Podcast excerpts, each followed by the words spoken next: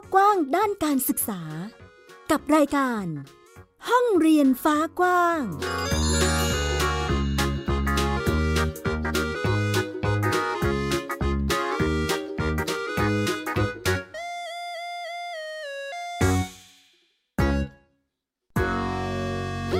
สวัสดีค่ะ ต้อนรับคุณผู้ฟังทุกท่านเข้าสู่ห้องเรียนฟ้ากว้าง กลับมาพบกับมิวอัยดาสนศรีที่นี่ไทย PBS Podcast นะคะ ฟังได้ทั้งระบบ iOS แล้วก็ระบบ Android เลยสำหรับแอปพลิเคชันของเรา รวมไปถึงเว็บไซต์นะคะ www.thaipbspodcast.com ก็เป็นอีกหนึ่งช่องทางที่สามารถรับฟังได้เช่นเดียวกันค่ะ วันนี้ห้องเรียนฟ้ากว้างมีหลายประเด็นเลยทีเดียวนะคะ มาเล่าให้ฟังค่ะ ไม่ว่าจะเป็นเรื่องของการป้องกันความรุนแรงที่เกิดขึ้นในโรงเรียนวันนี้มีวิธีที่มีความน่าสนใจมาเล่าให้ฟังนะคะ รวมไปถึงเรื่องของการพัฒนาคุณครูสู่นักกระบวนการเสริมสร้างทักษะนะคะ เพื่อที่จะให้คุณครูนั้นเป็นนักกระบวนกรเพื่อที่จะไปพัฒนาทักษะเด็กๆ ให้มีความปลอดภัย เรื่องราว และรายละเอียดจะเป็นอย่างไรไปติดตามกันค่ะไทย PBS Podcast แค่ฟัง ความคิดก็ดังขึ้น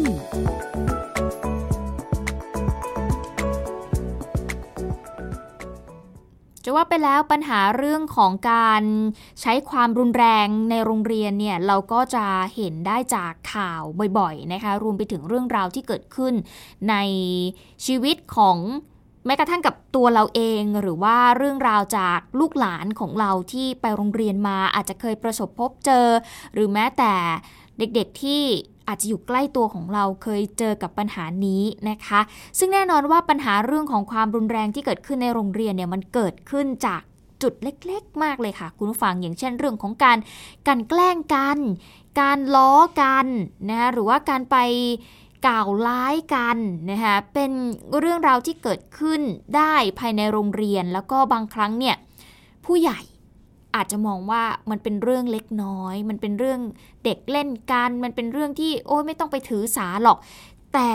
ในมุมมองของเด็กมันอาจจะเป็นเรื่องใหญ่มากๆสำหรับตัวเขานะคะ ดังนั้นวันนี้ก็เลยมีวิธีการป้องกันค่ะ ซึ่งถือเป็นส่วนสำคัญมาก ๆ ในการที่จะทำให้โรงเรียนที่ลูกหลานของเราเรียนอยู่นั้น เกิดความปลอดภัยกับตัวเด็กๆนะคะ ซึ่งวันนี้เป็นเรื่องราวจากโรงเรียน สันผักหวานค่ะที่อำเภอหางดงจังหวัดเชียงใหม่นะคะ ที่นี่เรียกได้ว่ามีตัวอย่างเรื่องของการขับเคลื่อน การแก้ไขปัญหาการบูลลี่ แล้วก็การทำร้ายกันค่ะ โดยการนำเอาศิลปะป้องกันตัวไอคิโดค่ะ ซึ่งเป็นส่วนหนึ่งของหลักสูตร เพื่อ มาช่วยในการลดการใช้ความรุนแรงนะคะ แล้วก็ให้เด็กๆเนี่ยรู้จักวิธีการป้องกันตนเองอีกด้วย รวมไปถึงการตั้งอาสาสมัครป้องกันการรังแกกันในโรงเรียน หรือว่าbully busters นะคะเพื่อที่จะช่วยคุณครูนั้นสอดส่องเพื่อนๆ นักเรียนด้วยกันเองเนี่ยแหละค่ะ เพื่อระงับเหตุความขัดแย้งก่อนที่มันจะบานปลาย อย่างการตั้งอาสาสมัครป้องกันการรังแกกันในโรงเรียนหรือว่า bully busters เนี่ยนะคะ คุณผู้ฟังเขาจะใช้วิธีการหาอาสาสมัครเนาะมาเป็นตัวช่วยในการสอดส่องดูแลช่วยคุณครูใช่ไหมคะ แล้วเราจะรู้ได้ยังไงว่าใครเป็นอาสาสมัครบ้าง ซึ่งมันจะมีสัญญลักษณ์อยู่ค่ะ นั่นก็คือเข็มกลัด เป็นเข็มกลัด บูลลี่บัสเตอร์นะคะซึ่งเป็นสัญญลักษณ์ของอาสาสมัครในการป้องกันการรังแกกันในโรงเรียนของโรงเรียนสันผักหวานค่ะทำหน้าที่ในการคอยช่วยดูแลเพื่อนๆน้องๆ ที่กำลังทำกิจกรรมต่างๆ ไม่ว่าจะเป็นกำลังเรียนอยู่หรือว่ากำลังเล่นนะคะ เพื่อไม่ให้เกิดความเสี่ยงที่จะเกิดความรุนแรงขึ้นนั่นเองค่ะ อย่างเช่น เด็กหญิงเมียอู่นะคะซึ่งเป็นหนึ่งใน bully busters ค่ะเขาก็บอกว่า จะคอยไปช่วยเหลือคนที่ถูกรังแกค่ะ หรือว่าไปให้คำปรึกษาคนที่ถูกรังแก ให้คิดในเชิงบวกนะคะ หรือว่าถ้าเกิดมีความขัดแย้งลุกลามขึ้น ก็จะพยายามช่วยแก้ไขปัญหา แต่ถ้าหากไม่ได้ผลเนี่ยก็จะไปแจ้งคุณครู เพื่อที่จะเข้ามาช่วยระงับเหตุนะคะ ซึ่งคุณครูในโรงเรียนเนี่ยก็จะมีแค่ประมาณ 10 ท่านด้วยกัน โรงเรียนนี้นะคะมีนักเรียนกว่า 200 คนค่ะ เมื่อนักเรียนเยอะก็มักจะเกิดการบูลลี่กันทั้งทางวาจา ทางร่างกาย แล้วก็ในโลกโซเชียลมีเดียหรือว่าบูลลี่กันผ่านทางอินเทอร์เน็ตนะคะซึ่งผู้อำนวยการโรงเรียนนะคะ คุณสุดที่ชัยอัมโรสดค่ะ ซึ่งเป็นผู้อำนวยการโรงเรียนบ้านสันผักหวานก็บอกว่า ระบบการป้องกันการรังแกกันทางโรงเรียนเนี่ยได้มีการร่วมกันขับเคลื่อนกับทางมูลนิธิ สารติวัฒนธรรมค่ะ โดยดำเนินการควบคู่กับระบบการดูแลช่วยเหลือนักเรียนของทางสปทนะคะ ก็จะประกอบไปด้วย 5 ขั้นตอนด้วยกัน ขั้นตอนแรกเนี่ยก็คือ 1. การรู้จักนักเรียนรายบุคคล 2 ก็คือมีการคัดกรองค่ะ ก็จะคัดนักเรียนที่มีแนวโน้มว่าจะมีปัญหานะคะ 3 ก็คือกิจกรรมในการไปช่วยส่งเสริม 4 คือกิจกรรมป้องกันและการแก้ไขปัญหา และ 5 ก็คือการส่งต่อเป็นขั้นตอนสุดท้าย ซึ่งสิ่งสำคัญก็คือการสร้างความเข้าใจในเรื่องของการบูลลี่เนี่ยแหละค่ะว่าเป็น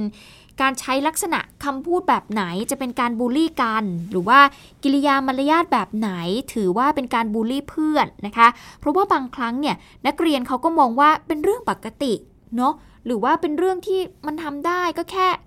หยอกล้อกันเล่นเองอะไรอย่างเงี้ยค่ะ คือเขาอาจจะคิดว่ามันเป็นแค่เรื่องสนุกสำหรับเขาเนาะแต่ว่าบางทีเนี่ยคนที่ถูกกระทำเขาก็ไม่ได้รู้สึกสนุกด้วยแล้วเขาก็อาจจะไม่ได้มีความสุข แล้วเขาก็อาจจะรู้สึกเสียใจเนาะทำให้รู้สึกไม่ดี ดังนั้นเนี่ยก็จะมีการสร้างความเข้าใจตรงนี้กับเด็กๆว่า แบบไหนที่เรียกว่าเป็นการบูลลี่เพื่อนนะคะ เพื่อให้เขาเนี่ยแยกแยะได้เนาะนอกจากนั้นเนี่ยก็มีการตั้งกลุ่ม bully busters อย่างที่ดิฉันเล่าให้ฟังเนี่ยมันก็เป็นกลไกในการป้องกันการรังแกกันนะคะ ซึ่งเด็กนักเรียนหลายคนก็มีโอกาสได้มาเรียนรู้เรื่องของศิลปะการป้องกันตัวไอคิโดอีกด้วยนะคะ เพื่อเป็นการนำไปใช้ป้องกันตัวเอง เวลาที่อาจจะถูกเพื่อนรังแก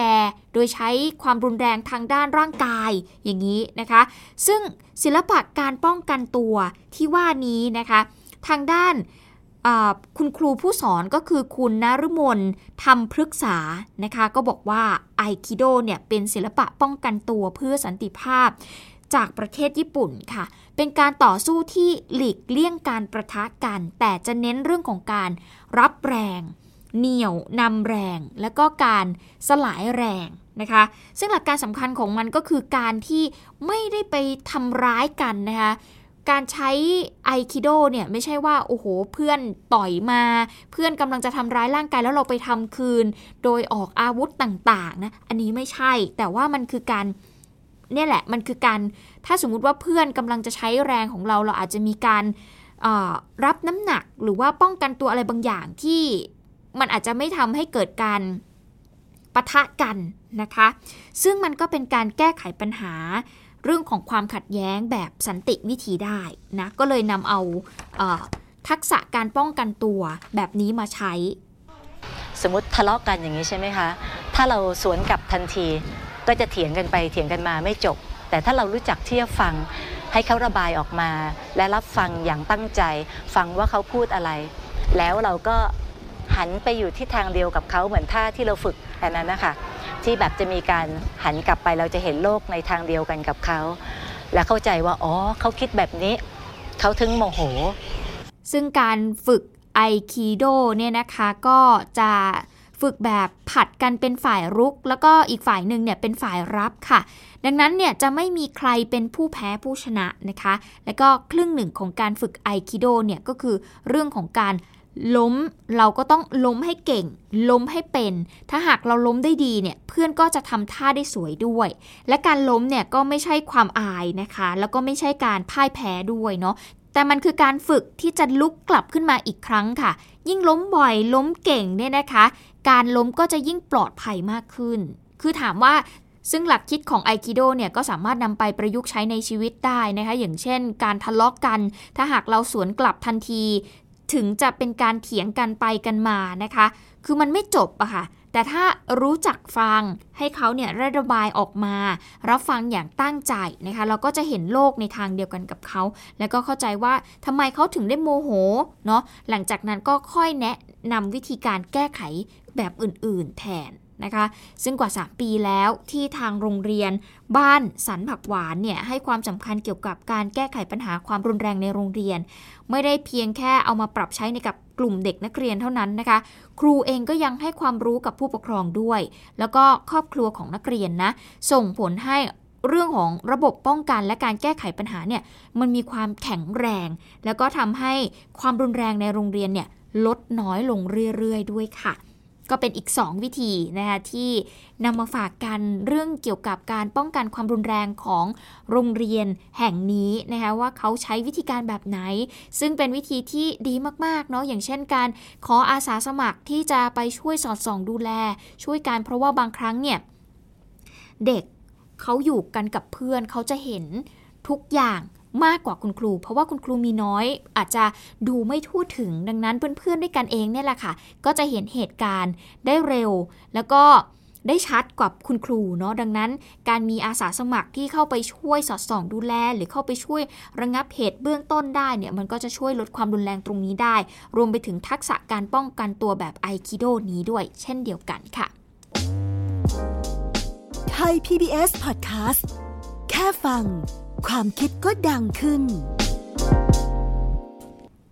มาต่อกันที่เรื่องของการพัฒนาครูสู่นักกระบวนกรเสริมทักษะให้กับเด็กๆกันบ้างค่ะ วันนี้เราจะไปติดตามความเคลื่อนไหวของเครือข่าย ครูโรงเรียนทุ่งเทินโมเดลนะคะ ในพื้นที่จังหวัดศรีสะเกดกับกิจกรรมการพัฒนาครูสู่การเป็นกระบวนกร เพื่อพัฒนาทักษะเด็กให้มีความปลอดภัยในชีวิต ติดตามเรื่องราวนี้ได้กับคุณขวัญชิดโพกระสัง ศูนย์สื่อชุมชน คนชายแดนไทยกัมพูชาค่ะ เพราะความปลอดภัยของเด็กเยาวชน คือสิ่งเล็กๆ ที่แม้แต่สถานศึกษาเองก็ควรให้ความสำคัญไม่ควรมองข้าม และผู้ที่มีบทบาทหลักโดยตรง ก็คือผู้ปกครองและคุณครูผู้ดูแลนั่นเอง เครือข่ายโรงเรียนทุ่งเทินโมเดล ได้เห็นความสำคัญนี้จึงได้จัดกิจกรรมเพื่อพัฒนาครู สู่การเป็นนักกระบวนกร พัฒนาทักษะชีวิต สู่มาตรการความปลอดภัยของเด็กและเยาวชนขึ้น ความแตกต่างของเด็กที่มาจากครอบครัวแต่ละคนไม่เหมือนกัน แต่พอมาถึงที่โรงเรียนคุณครูโยนกระบวนการโยนกิจกรรมให้เป็นกิจกรรมที่เด็กลืมนะคะลืมสิ่งที่มาจากบ้าน เขาก็จะได้ความสนุกสนาน เขาก็พร้อมที่จะเรียนรู้กับคุณครูหลังจากนั้นก็จะมีกิจกรรมที่ชวนชวนให้เด็กคิด เด็กคิดเด็กวางแผนเด็กออกแบบการทำงาน หรือกิจกรรมของการอยู่ร่วมกันในสังคม เข้าร่วมกระบวนการครั้งนี้เนี่ยนะครับจะทำให้ครูย้อนกลับไปที่โรงเรียน ไปพัฒนาคุณภาพชีวิตของเด็กเรา ทั้งในเรื่องความปลอดภัยทางด้านร่างกายและจิตใจ กิจกรรมที่ช่วยส่งเสริมให้เรา ได้เอ่อวางแผนได้คิดนะในการที่จะมาพัฒนาลูกหลานบุตรหลานของเราว่า เราควรจะพัฒนาบุตรหลานหรือว่าเด็กในในในปกครองของเรายังไงให้ให้เป็นเด็กที่มีความคิด ให้เป็นเด็กที่มีเอ่อการดูแลตัวเองในเรื่องของการเสพสื่อหรือไม่ก็การเอ่อ แสดงออกนะคะให้ให้ให้เห็นถึงในเรื่องของว่าเราจะดูแลตัวเองยังไงให้เกิดความปลอดภัยค่ะค่ะให้เด็กฝึกการทำงานเป็นทีมเป็นกลุ่มค่ะเพราะว่าในสังคมปัจจุบันเนี่ยเราไม่สามารถอยู่คนเดียวได้ หรือทำอะไรได้เพียงคนเดียวนะคะค่ะ ถ้าเราได้เรียนรู้การเป็นผู้นำการเป็นผู้ตามการทำงานเป็นทีมค่ะ เด็กก็จะมีทักษะชีวิตมากขึ้นค่ะ การได้เสริมทักษะในสิ่งต่างๆ ที่เกี่ยวข้องกับการพัฒนาการของเด็กเยาวชนในสถานศึกษา ล้วนเป็นคำตอบหนึ่งที่ดี เป็นการเรียนรู้ที่ส่งผลให้เด็กเยาวชนได้กล้าคิด กล้าแสดงออก และกล้าทำในสิ่งที่สร้างสรรค์นำไปสู่การเป็นพลเมืองที่ดีในอนาคตได้ ขวัญชิดโพกระสัง ศูนย์สื่อชุมชนคนชายแดนไทยกัมพูชา รายงาน This is Thai PBS Podcast We the World We are the Voice มาต่อกันที่เรื่องราวของเด็กไทยนะคะที่ไปสร้างชื่อเสียง เรียกได้ว่าไปคว้า 30 รางวัลจากการแข่งขันคณิตศาสตร์นานาชาติค่ะ ซึ่งไปกันที่ประเทศเกาหลีใต้นะคะ โดยในจำนวนนี้เนี่ยมี 3 รางวัลพิเศษด้วยกัน ที่ทางคณะกรรมการจัดการแข่งขันเนี่ยมอบให้สำหรับผู้เข้าแข่งขันที่สามารถคว้าเหรียญทองได้ติดกันถึง 3 ปีซ้อนนะคะ ซึ่งเมื่อวันที่ 19 กรกฎาคมที่ผ่านมาค่ะ การแข่งขันรายการคณิตศาสตร์นานาชาติ 2023 ที่กรุงโซลประเทศเกาหลีใต้นะคะ จัดขึ้นเมื่อวันที่ 14-18 กรกฎาคมที่ผ่านมาค่ะ โดยในปีนี้นักเรียนไทยของเรานะคะ คว้ามาได้ถึง 30 รางวัลด้วยกัน โดยทั้งหมดเดินทางกลับมาถึงประเทศไทยแล้วเป็นที่เรียบร้อยค่ะ ซึ่งนายสุภเกียรติมนัสสิริวิทยาหรือว่าน้องก้อนกรวดนะคะ เป็นนักเรียนจาก Newton Six Form School กรุงเทพมหานครหนึ่งนะคะ คือเจ้าของรางวัล Legend Award แล้วก็รางวัลเหรียญทองก็บอกว่าก่อนไปร่วมการแข่งขันเนี่ย มีการฝึกทำโจทย์ข้อสอบเดิม เพื่อเพิ่มทักษะค่ะแต่ข้อสอบปีนี้มีความยากมากกว่าเดิมก็รู้สึกเครียด พยายามจะควบคุมสติและก็คลายเครียด ขณะที่นายภูมิเทพคลังอุไรนะคะประธานไทย Talent Training เองก็บอกว่ารายการนี้เนี่ย ไทยส่งตัวแทนนักเรียน 26 คน 16 โรงเรียนจาก 11 จังหวัดทั่วประเทศไปร่วมการแข่งขันกับนักเรียนกว่า 3,000 คน จาก 17 ประเทศทั่วโลกเนี่ย ผลปรากฏว่านักเรียนไทยของเราคว้ามาได้ 30 รางวัลด้วยกัน เป็นรางวัลเหรียญทอง 11 รางวัลค่ะ เหรียญเงิน 7 รางวัล เหรียญทองแดง 3 รางวัล และรางวัลชมเชยอีก 2 รางวัลด้วยกัน นอกจากนี้นักเรียนไทยเรายังไปคว้ารางวัลพิเศษ 3 ประเภทมาได้อีก 7รางวัลด้วยกัน ซึ่งประเภทแรกก็คือรางวัล Legend Award ค่ะ คว้ามาได้ 3 รางวัล เป็นรางวัลที่ผู้ได้รับเนี่ย จะต้องได้รางวัลเหรียญทอง หรือว่ารางวัลไดมอนด์ติดต่อกัน 3 ปีซ้อนเท่านั้นนะคะ ส่วนประเภทที่ 2 ก็คือ The Star of the World นะคะคว้ามาได้หนึ่งรางวัลด้วยการเป็นรางวัลของผู้ที่สามารถทำคะแนนสูงสุดของแต่ละประเทศ และรางวัล Diamond Award ค่ะ ที่คว้ามาได้อีก 3 รางวัล เป็นรางวัลของผู้ที่สอบแข่งขัน ที่สามารถทำคะแนนได้สูงสุด 3%แรก ซึ่งพูดได้เลยนะคะว่ารางวัลพิเศษเหล่านี้เนี่ย เป็นรางวัลแห่งตำนาน ทางด้านผู้ปกครองเองนะคะก็ไปแสดงความยินดีกับลูกหลานของตัวเองเนาะซึ่งก็ถือว่าเป็นความภาคภูมิใจสำหรับครอบครัวแล้วก็สำหรับประเทศไทยของเราด้วยที่เรียกได้ว่านักเรียนไทยของเราเนี่ยเก่งมากๆนะคะไปคว้ารางวัลเรื่องของการแข่งขันคณิตศาสตร์ นานาชาติมาได้โอ้โหเยอะมากๆ ก็ขอแสดงความยินดีกับน้องๆทุกคนด้วยนะคะ